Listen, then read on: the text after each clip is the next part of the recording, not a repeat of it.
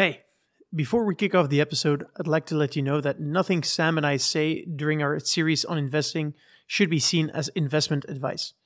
Each person has a different financial situation, and what makes sense for Sam or me might not and probably will not make sense for you. We are not financial advisors, and you should do your own research before making any investment. Know that all investment strategies and investments involve risk of loss, and always remember that if it sounds too good to be true, it is probably not true. Please enjoy the rest of the show. This is the Wiser Than Yesterday podcast. Your hosts, Sam Harris and Nicholas Farik, digest the most interesting, informative, and topical books, giving you their biggest insights. We expose different perspectives and tools to look at the world to make you wiser than yesterday.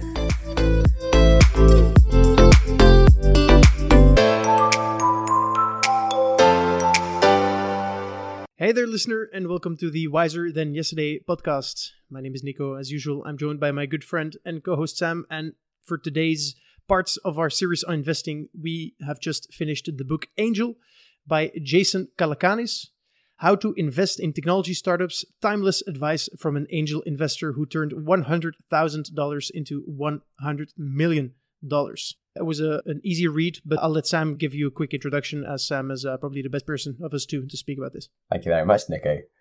Uh, yes, as you said, I've been doing angel investing for a while, so it was great to read a real book about it. And um, he has a bit of a different take than I guess what I was doing. But then the book is definitely aimed at someone who has a few million in the bank already. Um, mm. Every way he describes it is like, so if you angel investing is one of the best ways to make money and you should be able to put like about 1 million of your, money into it. And so the actual title is a bit misleading with a 100,000 into 100 million because actually he starts with like a 100,000 allocation into initial startups and then he has like another 900,000 to invest into the ones that are working out really well to then turn it into a 100 million. So despite the fact that it's a great book, it's a bit annoying that it's immediately a false claim at the start. Um, wasn't my favorite mm. moment for him. But then like Four Hour Work Week, also one of the best books ever, but stupid title and well, false claim of a title, if you know what I mean. Anyway, what he talks about is basically how to find ways to get onto the cap table of a company, either through investing your money or working for a startup or advising a startup somehow. And uh, basically, investing is the easiest one.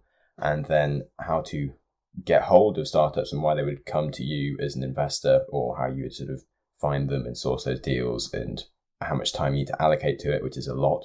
He reckons you spend like three hours talking to each startup and you should try and invest in like 40 startups a year and be talking to like hundreds of them.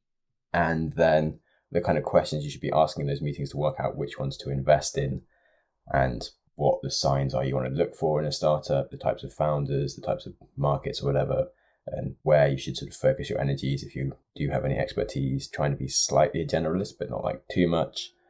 And um, like who might like give up on things, which was quite interesting. And I guess we'll go into all of these topics in a bit more detail. Then the importance of allocating sort of your amounts of money for different things, like how much risk you want to do into this area, like what your time horizons are for it. So um, it has a nice framework that I do really agree with around um, you should talk to lots of startups initially and expect your first month to basically talk to like 25 to 100 startups and say no to basically all of them and get used to kind of talking to people and, and saying no because of, as soon as I start talking about like you're awesome, great, I'm going to invest in you, and then like oh, give away all my money straight away, and um, I've got the rest of the year and I haven't mm. got any money left, and you really want to like be more selective and back like the best best things, having seen quite a few, but it's quite hard because they are like engineered to give you the founders are taught to give you FOMO, especially if they've gone to like Y Combinator Techstars, they'll be like, great, we've got this thing, is we're going to be closing our round like next week, it's we're already half full and uh, this is the valuation. It's really high. And then like you'll find that like in two months they're still like okay we haven't quite finished the round yet. It's like slightly smaller than we planned to be but like we'll still take your money if you want to give it to us. And you're like okay so you, you weren't about to close your round. And mm. so there are some things you can learn on that side which is good and let's maybe go through the book like step by step as in how do you become an angel investor from start to finish i guess throughout the book, he assumes that your mm. net worth, if you start angel investing, is like five yeah, million bucks. Which and is a great place to start from. But um, obviously, I don't think most people are there, and we definitely want to like exactly. make it so it's accessible to other people. but like the general principles of talking to lots of people, I think makes sense, and the Yeah, yeah. um the sort of allocation of like amount of net worth going into it also I feel kind of makes sense. But you can Mhm. obviously start with like basically hardly any money and put like fifty quid aside and use crowd investing. You definitely can't do direct investments into startups because they just have to like the legal documents and stuff. It's too much of a faff, and you're probably going to have like minimum like five k, ten k personally. But you can join any angel syndicates and do like minimum usually like one thousand pounds uh, or one thousand dollars. So I'd say first level is crowd investing. Second level is angel syndicates, which is also a great place to get into these deals. So crowd investment, you have like Crowdcube, Seedrs in the UK. There's there's quite a few platforms where a company will list their company and they'll be raising around, and you can basically put any amount of money you want into it and become a shareholder along with a bunch of other people from the crowd. And it's Mhm. a great way to get involved in things. That's where I first started. And it's really cool because you can kind of get into sort of brands that are growing that you want to support, whether it's environmental or stuff. And now when I go shopping for my lunch, it's like, cool, I can get this protein bar from this company I invested in. I'll get my, my lunch from this company and I'll get like my drink from Mm. that other one. And it's like, wow, I get to like, I feel like I'm being How much did you invest on average in these? So I personally generally invested five hundred to one thousand pounds in anything that I really believed in, and otherwise I invested fifty to one hundred pounds in things that I wasn't sure about, and I kind of liked the business area. I wanted to be able to see how they performed over the next few years and get their investor updates, and like I was interested, but I just wasn't convinced enough to like back it properly. And it's like great if it takes Mm. off and I have like a thousand pounds for this, that's awesome if I lose it, it doesn't matter at all. And I mean, still with a thousand pounds, it was like, okay, I could afford to lose this, but I feel like this is probably gonna. I had like something that made me believe that they would somehow have an exit. At least like I'd get my money back, or they have to be willing to not get your money back at all. And you also have to be willing to be the fact that like you're not going to see that money for like at least five years and Hmm. maybe ten. I started investing six years ago. I've had like literally two exits in that time and there's a few big ones now that look like they're going to exit soon, and I might actually start getting some money back in a meaningful way, which would be great. Nice. Because then I can start planning it into more investments in like a bigger way than I have been so far. But it's it's definitely like a longer time horizon thing of not expecting to use that money at all. It's not as liquid at all as the um like trading stocks and shares. And uh, okay, let's go. So that's crowd investing, right? Do you already also do uh, syndicate investing? Yeah, so I've joined a few syndicates this year, and they will generally have some form of investing thesis. It could be like a general syndicate. It could be, okay, we're specifically going to invest in like this type of early stage startup with tax breaks, or maybe there'll be like AI thing. So whichever one you're interested in, or maybe you want to join a few different ones. And then And where do you find those? Angel List is the easiest one because it's just full of them. But then there's also, if you look in like your local area, there's quite a few in London. There's like a Bristol one, a Cambridge one, and um, there's like a LGBTQ one, that kind of thing around here. And you can apply to join them. You generally might need to be classed as a sophisticated or high net worth investor, which means you need to have like a million in assets. Like accredited. yeah. So they often don't check, so you can just like tick the box. But obviously, that the reason they do that is so you don't lose all your money. So if you are pretending to have like lots of money and then you do things where it costs you lots of money, you might end up with none quite quickly. So it is a risk doing that, which is why he does talk about the other options around. You can do like advising for a startup, or you can actually work in a startup. Working in a startup is like the least optimal one because if you're just literally you've only got one horse that you're backing, and the point is you want to be like backing a thousand different, well, no, a hundred different companies with the hope that one will take off. But if you're just working in one, it's a bit unlikely they'll be great. But if you if you join like a scale up that's already achieved product market fit, the likelihood is that they will do well, but you're not going to get that many shares when you join them. In case you don't know what a scale up is, that's the one that's sort of probably been through their Series A, and their product is taking off. People really like it. It's just growing really fast, and if you can get in kind of early, that's great. But really, to get like a meaningful amount of shares, you want to be in the first like 20 employees. If you're joining a startup, uh, but that means that you probably don't know if they're going to get product market fit. Mhm. So it's always a bit of a bet. Yeah. But I've certainly found in my angel investing that the ones that have done best are the ones that I've just really wanted the product to exist, even if before it's existed. Mm. And pretty much those are all the ones that I put the 500 grand in sort of level amounts. And they've all done well, literally. and it seems like a pretty simple framework as long as you then follow the other rules of check that the founders actually care about what they're doing and have some credibility to go and do it. And they have a plan and some other relevant team members that can probably execute on it. Then it probably won't always be a winner. For example, Theranos, as in people can lie about stuff. Mhm. But like Freetrade was a company that was just doing free investing and I knew like millennials were wanted to get into investing but couldn't because you have like crazy fees on making an investment and it's different and not optimized, but just being able to do it on your mobile phone was like this is obvious. It already works in America with Robinhood. Just doesn't exist out here.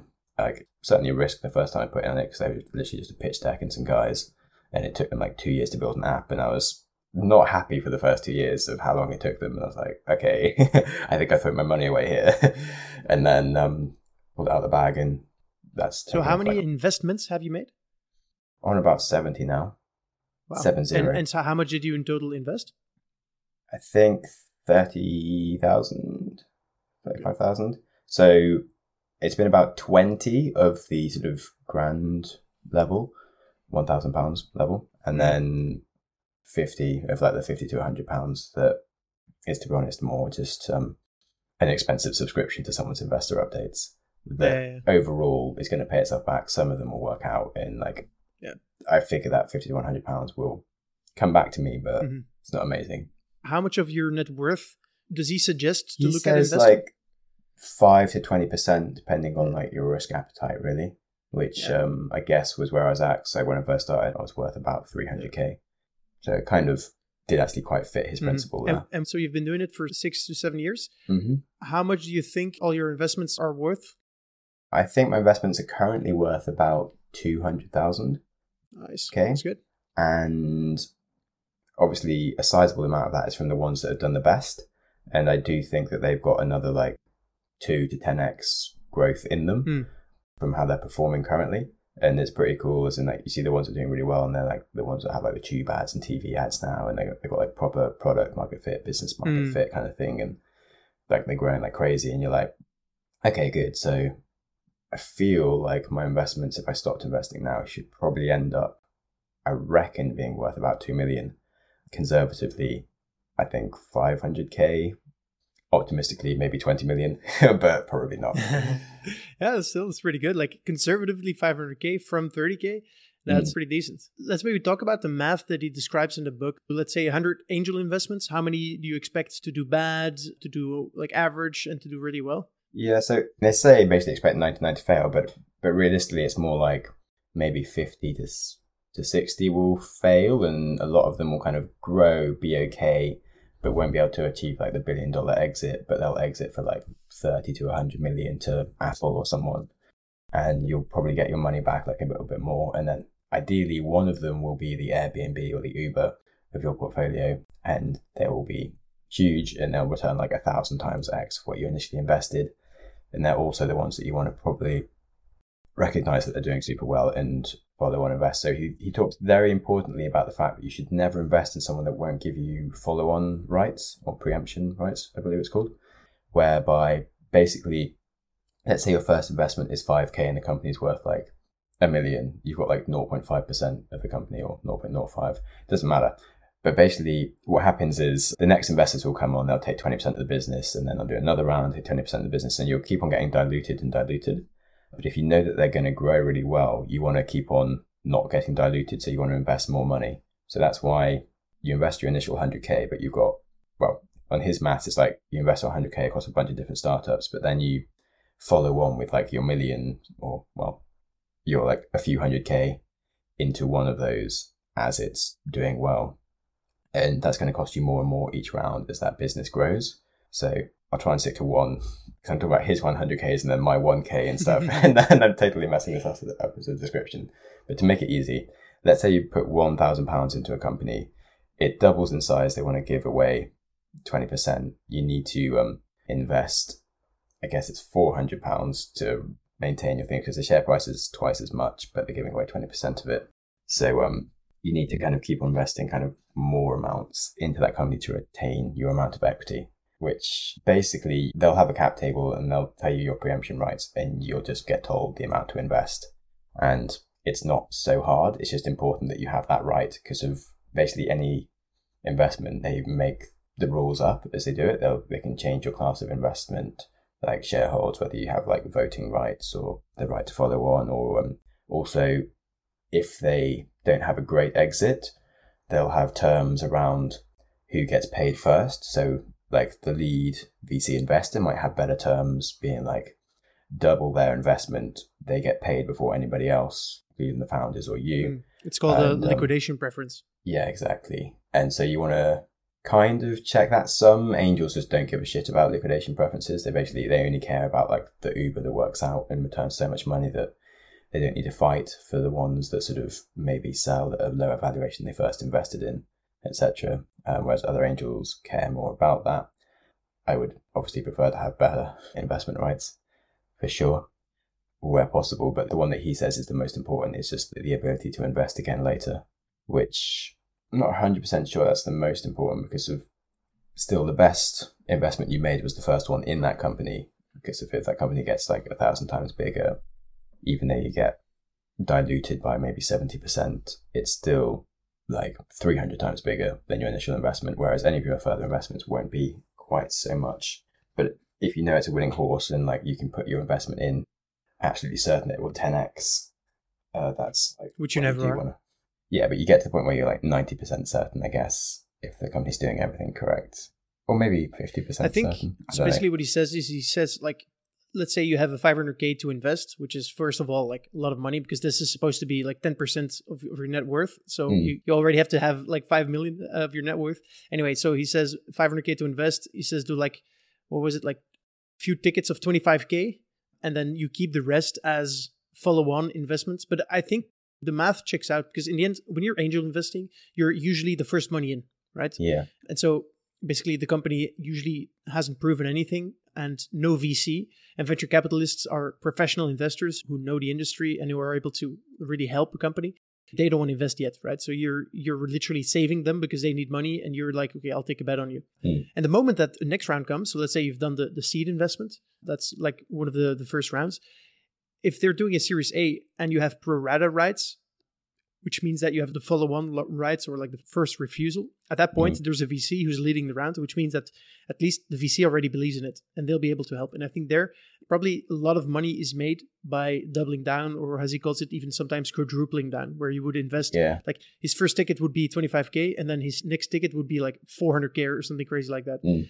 And so he would not even keep the same percentage, but he would like double his percentage because he's he's investing like extra if, if he's able to. That's that's what he sometimes does when he's yeah, super yeah. convinced and like often the startup will do that because they're trying to fill that round as quickly as possible.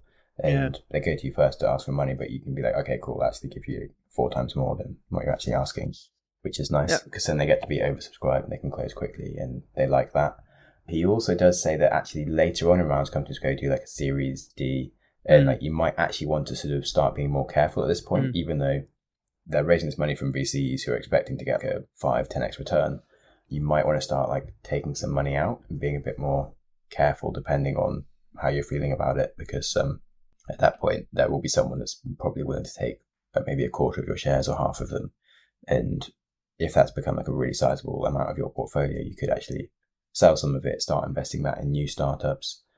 Whereas at the series a level that's the point where like it still doesn't have a crazy valuation. They'll be worth like 30 to 50 million as a startup and there's still a lot of room for growth. But by the time you get to Series B, Series D, when they're worth like a billion dollars or something already, you're like, okay, maybe they're not going to become worth massively multiple, multiple billions. So it's a bit riskier actually investing like too late on.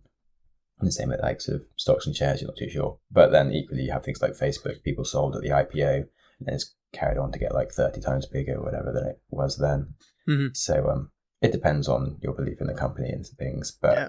in terms of the amount of money availability, it can be a nice one to take yeah, some sure. out a bit earlier. All right. So basically, the book summarizes. It says like, okay, you're trying to make a lot of small bets and keep some money behind you or in the tank or some dry powder as they call it in the investment space so you can you know double down on the ones that you like and that are doing great from the 100 investments that you make you're probably going to have like 50 or 60 that don't do well then you're going to have let's say 20 that do average and then you're going to have a handful that are going to, are going to do you know, 3 4 5x and then maybe if you're lucky you'll have one that does like 10 20 50 or maybe a 100x Thousand.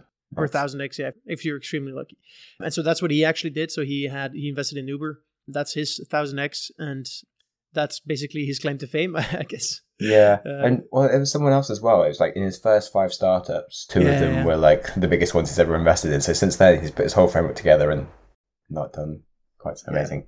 Yeah, remember. anyway let, let's go into like some of the things that he says in the book Yeah, the ones that I took most notes on were like his investing principles around the questions he sort of asked himself. So he writes his own investing memo each time. Mm, and he says that's really important of like why he passes or why he accepts these founders and then also the questions he really wants to answer during an interview with them and i mm. thought those were probably the best things that i really want to like take with me as a going forward as an angel investor what were your th- your So- thoughts on the fact so this fifth chapter is do you have to be in silicon valley to be an angel investor? And that chapter has one word and the answer is yes.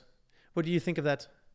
No i think back maybe 20 years ago when you first started perhaps yes it was certainly harder but it wasn't impossible to be an angel investor in, in other places maybe it was 10 years ago but either way with the rise of like crowd investing and more angel syndicates and just more startups everywhere as in the first accelerators were were in YC, and like I said YC in, in like Silicon Valley, whereas now like the startups everywhere. So I think Europe, Asia, it's kind of fine, and actually, in some ways, also almost the opposite. Like uh, Latin America, there's like a lack of investment, and so startups don't have so much ability to raise capital straight off the bat. So there's more opportunities for like the early stage investors to the point where like you can get them to being kind of big where they can then raise more institutional money.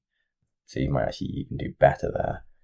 Uh, however, I do really want to go to Silicon Valley and be like, okay, let's just see what it's like with a million startups around. But you can, there's going to be plenty of unicorns outside of Yeah. Silicon Valley these days. so maybe there's a few more places where you know a lot of unicorns will be created but for example Yeah. so i live in belgium here in belgium we literally have two unicorns two Yeah. companies ever that made it to a billion dollar and it took him like super long and in general i kind of agree with what he says i think still silicon valley for now is probably still especially for westerners the best place to invest i think like for example sam for you you're not shooting yourself in the foot by being in the UK, but you probably would do better if you were in Silicon Valley. Yeah, And I think definitely. in general, this this book is all about like math, right? Every ticket that you write, every small investment that you make gives you a chance at a moonshot, basically. Yeah. Um, and so I think that's one of the reasons why you want to make things in your favor as much as possible. Which means that I think for for you, Sam, you probably like be even more successful if you be in Silicon Valley. Which obviously doesn't mean that you're wasting your time. To be successful uh, in the UK. Yeah, definitely. He doesn't talk so much about other things you can do to be in your favor around.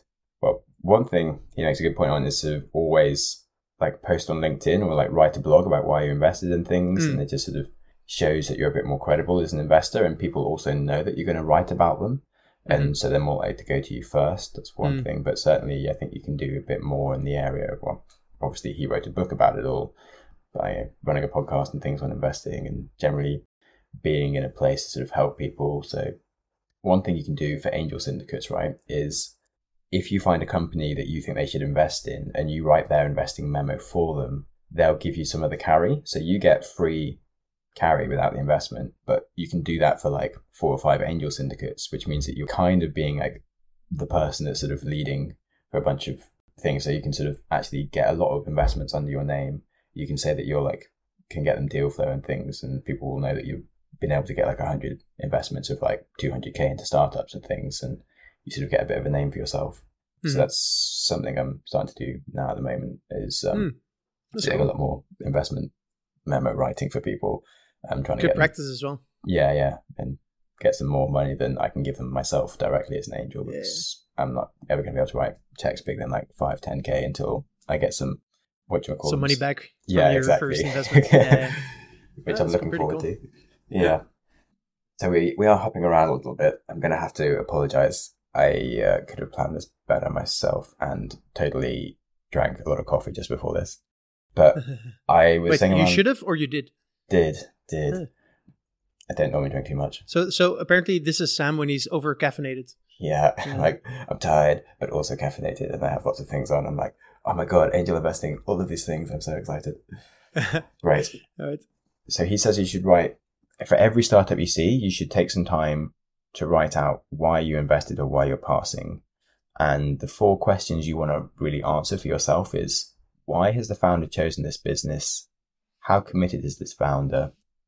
What are the founder's chances of succeeding in this business and in life in general?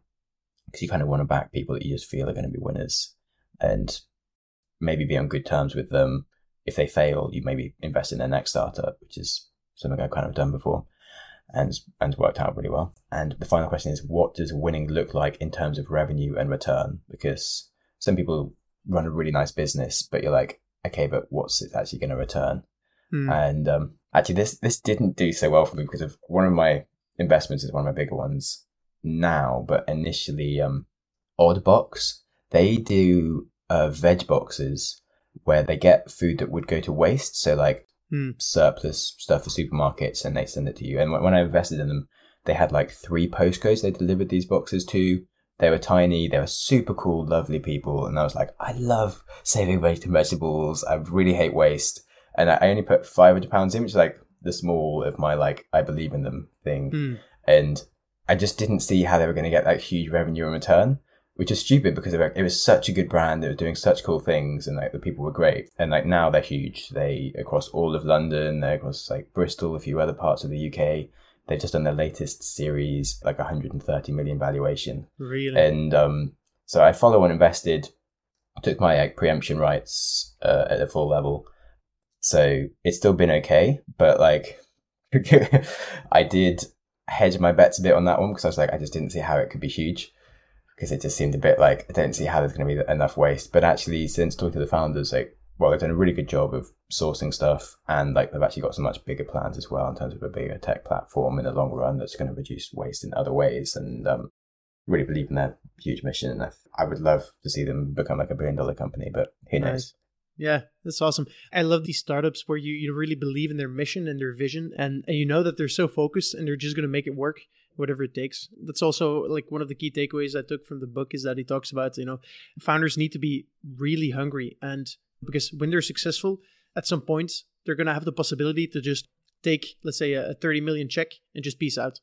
And you want to avoid that because you want people who are visionaries like a Mark Zuckerberg or Elon Musk or Jeff Bezos who, who are going to, you know, who have this vision and who are going to drive their business and just change the world. And so, yeah, I think uh, that's really important.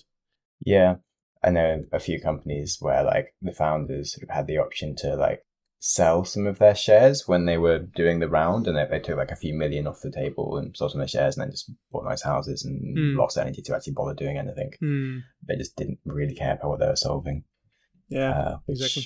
Sucks. That's- And that goes into what his questions are. So you want to understand the founders. So like he says, the first questions you ask when you have a meeting with them is kind of actually a bit more of a focus on like the founder. So the one is like ask them what are you working on, which is like it's a nice focus on the founder and like how they're proposing it rather than sort of what do your business does, which most people ask. Sort of what are you working on? So so you get a bit more of like what their emotions are behind it and why they're trying to build it rather than just like your product does X. It's like, okay, I want to change this in the world. This is why I'm doing this. And you get a better understanding of their real motivations. But then you dig in further with your second question, which is, why are you doing this? And so bad answers will be things like, okay, we think it won't make money because a different company doesn't do this, Hmm. or like just a general, anything that's got like a lack of vision or low quality um, answers Or just like a they're trying to cash get grab. acquisition. Yeah, yeah, isn't good. And a good answer is something personal, like this has been a problem for me in many ways. Like I really want to change this. It's a, this industry is is wrong, and like I really need this to exist in my life, or like it's going to really benefit the world. And I've always wanted to change the world in this way, etc. Is cool. Then the third question is why now, and why they think that it will succeed now and not earlier or later, and what the importance is of whether they should get there first or wait, and just understanding what the state of the market is in, and if they can really explain how the market works and why it'll work now, that shows that they actually understand what they're doing. And then the final one is what is your unfair advantage? And mm. it generally to have something. So if they say like we're great fans, we know the industry is like okay, do they have a PhD in this area or do they have something kind of credible achievement in that area? And most people think they're good, but then like that's okay, they're a good software developer. They don't really know exactly the industry or something. Obviously, there's a few people who have broken this rule, like the fans of Uber, for example, or fans of Airbnb that didn't really know the businesses they were going into. But for the most part, actually, usually the people that change things do know what they're doing, um, or they have like a different unfair advantage that isn't the industry expertise side. But those are the questions he wants you to ask like straight away to get an understanding, and then like the next half of the meeting is more of like the tactical of like, okay, what's the execution? What's the go to market? Who else is in the team? How does mm-hmm. the business model work? And you should also ask the founders like backstory, like what else have they done? Have they been trying different things? Did they just work at corporates for ages, not trying mm. data lives and stuff, and just sort of work out more about them? How timeless do you consider this book? My question is basically how Lindy is this book? I think I'm gonna say seventy percent timeless.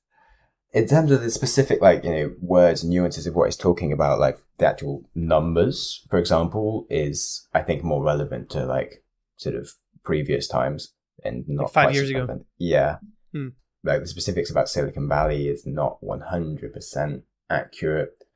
And the changing wave of startups as well because like there was a lot less back then and like the investment space is getting super busier which is one thing that he can't really account for so much in this book. But also, like they're just expecting there to be a lot more unicorns coming in the next years because there's so much more more accelerators. Just the amount of like AI and other kind of areas to kind of differentiate in are, are growing and just ways for people to make money.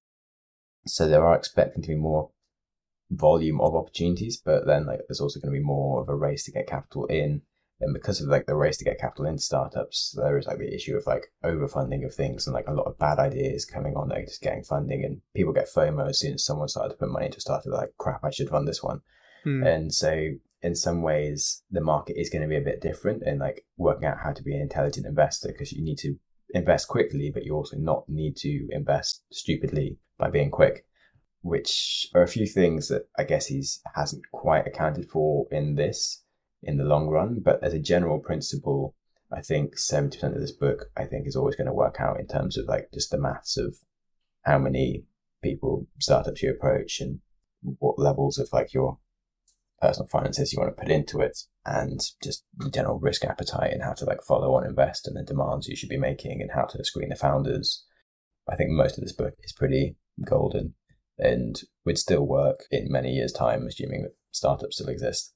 100 years' time, okay, the whole world could be completely different because we're face like an AI revolution and maybe politics gets completely changed and we're just one giant communist state. I don't know. that kind of stuff. Mm-hmm. Think, but, but, then we have bigger problems yeah. than uh, not being yeah, able to yeah, exactly. What kind of people would you recommend this book to? Or in general, like who would you recommend angel investing to?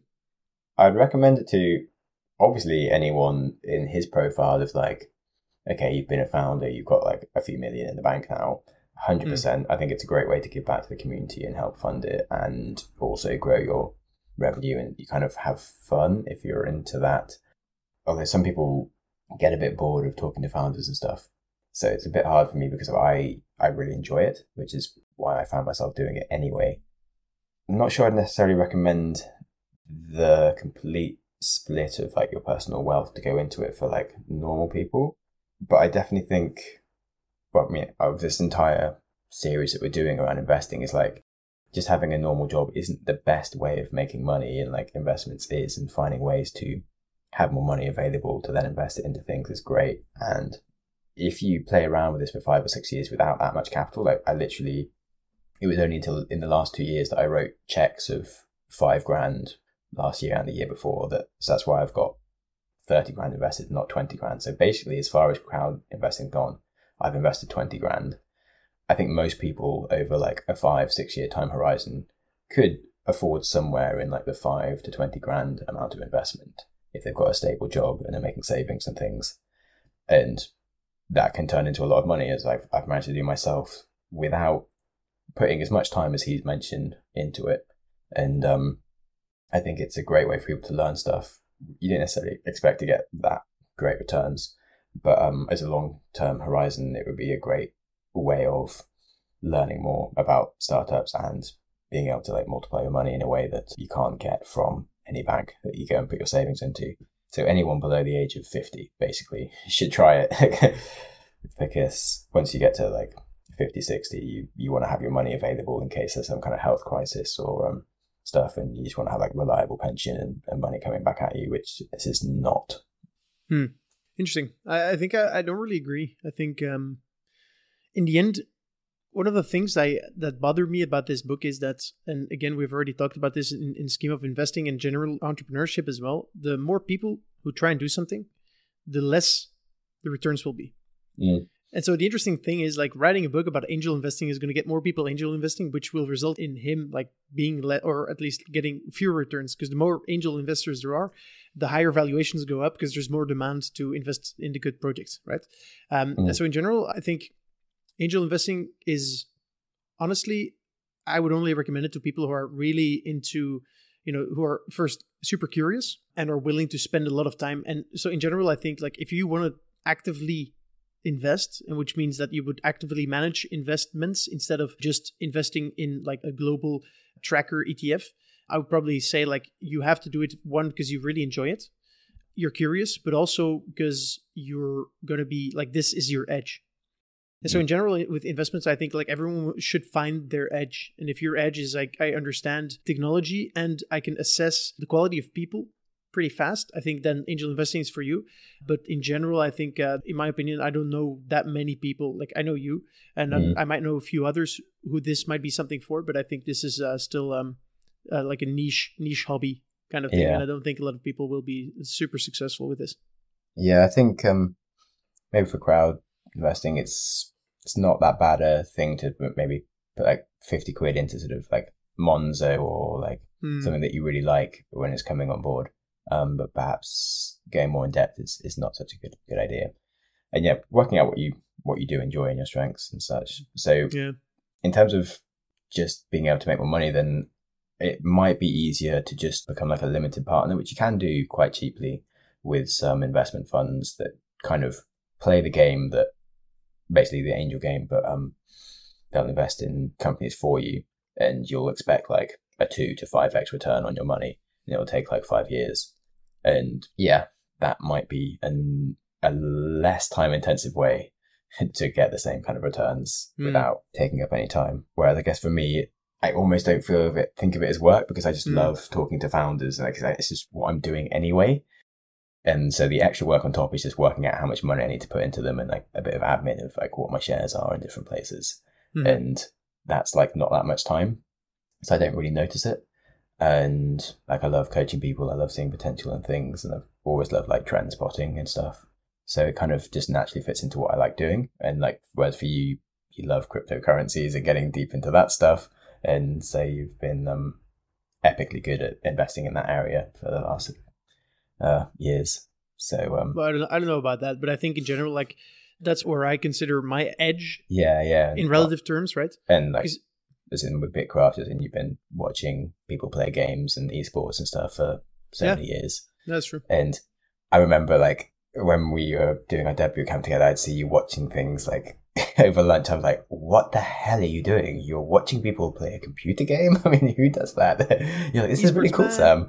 And I'm like, "Right, sure, Sure. Nerd. Yeah. yeah, yeah."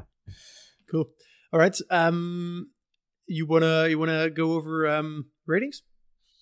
Mm. Yeah, it's because it's a difficult one. Because in, as in for me, it's like okay, this was actually super useful to Mhm. formalize a bit more my strategy of see the parallels with things that I am doing and like the stuff I could be doing to make it much better. So I'd say it's like a probably like a nine for me, Mhm. and so that makes me think it's maybe like an eight for normal people. But then actually considering the fact that most people don't like risk, most people don't have the time to um, talk to lots of startups and aren't really in the startup game and are a bit baffled by like the term ETF, let alone all the kind of TAM, SAM, SOM details that you have when you're investing in startups, uh, maybe it's more like a six and um, just like an interesting story. And you'll probably hear about how people can make lots of money and get a bit of FOMO, but then like not make a good job of it. So maybe we shouldn't read it at all. I'm now confused. I'm going to go in between those two and say 7.5. All right. Yeah, so for me, I think it's I think it's a good introductory book to like the math of angel investing, right? That gives mm. you an mm. idea of okay, you know, angel investing is not you find one company that you love and you put all your money in, right? And angel investing is you spread it out, and if you do a better than average job, then you will have better than average returns. But I think it's it's like an introductory book, and I don't think this book gives enough insights in you know how to choose the right projects to invest in. And so as I said, so this is a good book to start, and then I think there's other better books to help identify, you know, the founders and the companies to start actually choosing to angel invest in. And for that, again, this is very niche. And so for me in general, I actually, I, I know like a handful of people that I would recommend this book to. And yeah, I guess yeah, I think it was okay. It was a nice read, like an easy read. It was yeah. not too in depth, so I'm gonna give it some bonus points for that. So I'm gonna give it a like a five. Easy read, I don't think it's very Lindy in a way. I think like mm. him saying like ah you have to be in Silicon like you know what bothers me yeah, the fact yeah. that he puts the word timeless on the front cover of this book. I really don't like that because I think like first of all as you said I mean the, the Silicon Valley thing so true 10 years ago, less true now, probably even less true in 5 years. Also a lot of companies are now like with the emergence of crypto and a lot of like projects in that space they're now like issuing tokens you know these kind of things yeah and it's definitely th- changing exactly all of that is changing so that's why i'm, I'm being you know I'm being petty and I'm, I'm yeah, yeah. giving a lower score because he, he I like called, called the meta timeless. principles of the maths and stuff, but then like some of the other details where it's like this is really important. You're like, yeah, but no, okay. But I mean, who am I, right? This guy. I mean, he he's been successful, but I feel like yeah. he's he's riding the oh, I invested in Uber as an angel wave a little mm. bit uh, a little bit much. But yeah, anyway, it was a, it was a nice read for which uh, so I'll give it a five. Cool. Um, all right. Anything like last things to add to this? I guess that's a no. Yeah, that's another point about like he talks about like accelerators a little bit and stuff. I know any other top tips that you maybe have on angel investing. So I'd certainly say try and read a lot of pitch decks. And yeah. Go to like demo days and these kind of things. And, yeah, yeah, yeah. And totally. I think like, like yeah, spending the first year just sort of rating who you think you'd invest in and like doing it more like hypothetically speaking and seeing mm. how your bets pay off is quite interesting. It's like um, a like a fake stock portfolio. Yeah, yeah. I mean, I found it very hard to really like pay attention to, probably because my ADHD were claiming these things. But if I had like a bit of money in it, it just means I pay attention a lot more. And yeah. um, it was nice. So basically, my bets were like, okay, if I put a bit more money into it, I definitely felt very strongly about it. If I put less mm. money into it, I didn't feel so strongly about it. And it seems to have shown that I kind of well, made the right bets so far. or, you, or you were lucky. yeah, or I'm just super lucky and I'm just lying to myself on, on these things. Yeah. All right, cool. Yeah. Um, that's it for this episode. For the next episode, Sam and I are reading The Education of a Value Investor, written by Guy Spier. It's a really nice book. I recommend reading it. I've already read it. I'm going to reread it for now, but it's a good book. So, yeah, with that, let's round up the episode. Thank you so much for listening. If you liked what we did, feel free to give us a rating. If you have any suggestions, you can reach out on Twitter or LinkedIn or wherever we hang out or you yeah. hang out. If you're a startup raising money, then like you give give Sam a call. He if he likes you a bit, he'll give you a check. Maybe not a lot, yeah. but uh, that's what he does. Cool. All right, with that, uh, we're out, and we hope to speak to you in the next episode. Cheers. Ciao. Thank you for listening to our podcast. If you like what you heard, feel free to give us a rating and share with your friends. If you'd like to ask us a question or give us a comment, feel free to join us on Reason. Reason is Sam's startup that is building a social podcasting app. It is a place where Sam and I listen to podcasts and share ideas and insights. It'd be great if you would hang out with us there. Thanks again and speak to you in the next episode. Cheers.